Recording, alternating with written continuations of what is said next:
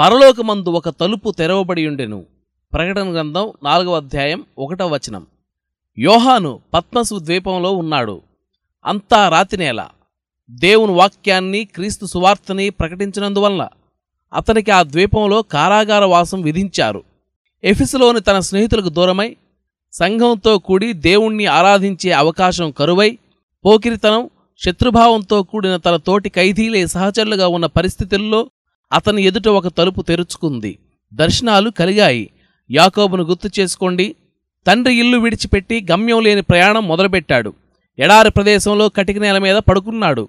కాని అతనికి వచ్చిన కలలో పరలోకానికి ఎక్కిపోయే నిచ్చెన దానికి పైగా దేవుడు నిలిచి ఉన్న దర్శనాన్ని చూశాడు.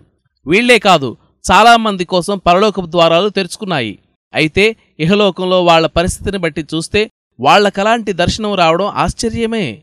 ఖైదీలకి చెరలో ఉన్నవారికి అస్తమానము శ్రమలు పొందేవారికి మరణశయ్యలకు అంకితమైపోయిన వారికి ఒంటరి బాటసారులకి దేవుని సన్నిధికి వెళ్ళడానికి ఆశ ఉండి కూడా ఇంటి పనిభారం మూలంగా ఆరాధనకు వెళ్ళలేని ఇల్లాళ్ళకి ఈ తలుపులు తెరుచుకుని ఆహ్వానాన్నిచ్చాయి. అయితే కొన్ని షరతులు ఉన్నాయి. ఆత్మావేశం అంటే ఏమిటో తెలియాలి. హృదయ శుద్ధి ఉండాలి. విశ్వాసంలో విధేయత ఉండాలి. క్రీస్తు అనే జ్ఞానం కోసం సమస్తాన్ని నష్టంగా ఎంచుకోగలిగి ఉండాలి.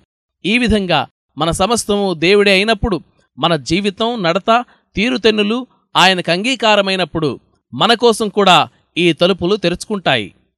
దేవుని పర్వతాలు గుబులు కలిగిస్తున్నాయి. విశ్రమించమన్నాడక్కడ కొంతసేపు. శుభ్రమైన గాలి వీచే కొండచరీలు ఉదయ సంధ్యకు తొలిముద్దు ఇచ్చే శిఖరాలు. దేవుని ఎడార్లు విశాలంగా గోధుమ వనెలో ఉన్నాయి. అంతులేని ఇసుక సముద్రంలో ఒంటరితనం. అక్కడ ఆయన పరలోకపు తెర పైకెత్తాడు.